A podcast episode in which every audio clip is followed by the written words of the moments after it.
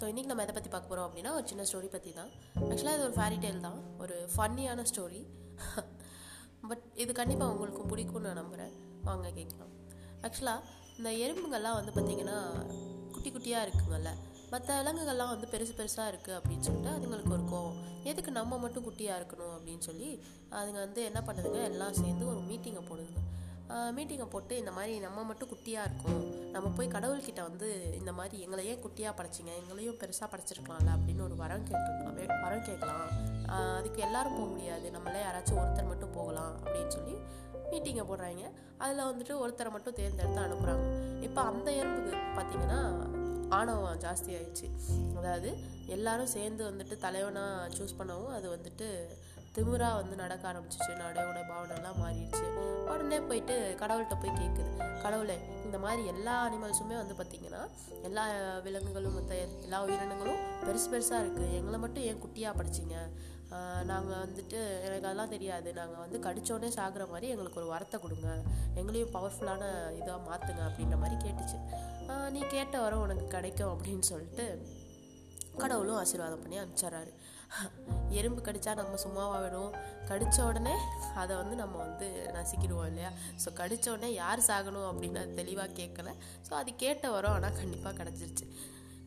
S மக்களே. இதுலேருந்து என்ன சொல்ல வராங்க அப்படின்னு பார்த்தீங்கன்னா ஆணவம் அப்படின்றது வந்து எப்போவுமே வந்துட்டு இருக்கக்கூடாது. அப்படின்னு சொல்கிறாங்க ஸோ ஆணவம் செருக்கு தலைக்கணம் எந்த டேர்மில் எந்த டோனில் வேணால் சொல்லலாம். பட் இதெல்லாம் வந்துட்டு நம்மளோட லைஃப்பில் வந்துட்டு இருந்துச்சு அப்படின்னா நம்ம கண்டிப்பாக அது க்ரோத் பாத்துக்கு கூட்டிகிட்டு போகாது. ஸோ அதனால நீங்கள் வந்து அதெல்லாம் தூக்கி ஓரமாக குப்பையில் போட்டுட்டு எப்போவுமே நம்ம வந்து பெருந்தன்மையாக ஹாப்பியாக நம்மளோட ஸ்டேஜை வச்சுப்போம். எப்போவுமே நம்மளோட லைஃப்பில் வந்து நம்ம ஹாப்பியான க்ரோத் பாத்தில் வந்துட்டு போவோம். And with this note thank you all மக்களை. Bye take care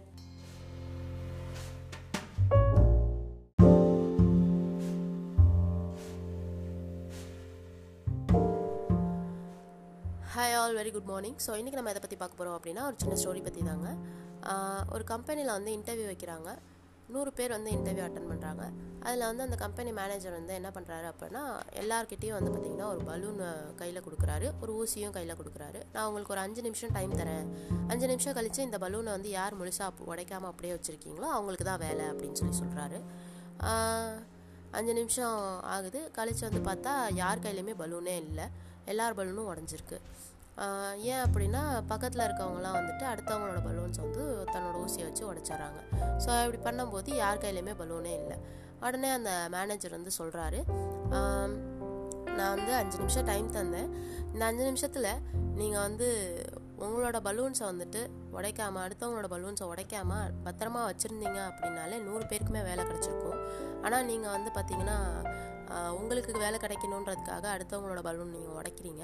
அப்படின்னும் போது இதில் எங்கே டீம் ஒர்க் அப்படின்ற ஒரு விஷயம் இருக்குது உங்களை நம்பி நம்ம வந்து நான் வந்து எப்படி வந்துட்டு என் கம்பெனிக்கு ஒர்க் வேலைக்கு எடுப்பேன் அப்படின்னு சொல்லி கேட்குறாரு அதனால் அவங்க யாருக்குமே வேலை இல்லை அப்படின்னு சொல்லி அனுப்புகிறாரு ஸோ எஸ் மக்களே. சிந்திச்சு அவங்க வந்து செயல்பட்டிருந்தாங்க அப்படின்னா நூறு பலூன்ஸுமே நூ உடைக்காமல் வச்சுருந்தாங்க நூறு பேருமே அப்படின்னா கண்டிப்பாக அவங்க எல்லாருக்குமே வந்துட்டு வேலை கிடச்சிருந்துருக்கும். அவங்க வந்து ஆப்பர்ச்சுனிட்டியை வந்து மிஸ் பண்ணிட்டாங்க. ஸோ எப்போவுமே வந்து சிந்திச்சு செயல்படணும். அதே மாதிரி குறுக்கு வழியில் ஜெயிக்கணும் அப்படின்றது நினைக்கக்கூடாது. வித் திஸ் நோட் நான் இந்த பாட்காஸ்ட் பண்ணிக்கிறேன். தட்ஸ் இட் ஃபார் ரிஸ்மே சரி தேங்க்யூ மக்களே. Bye take care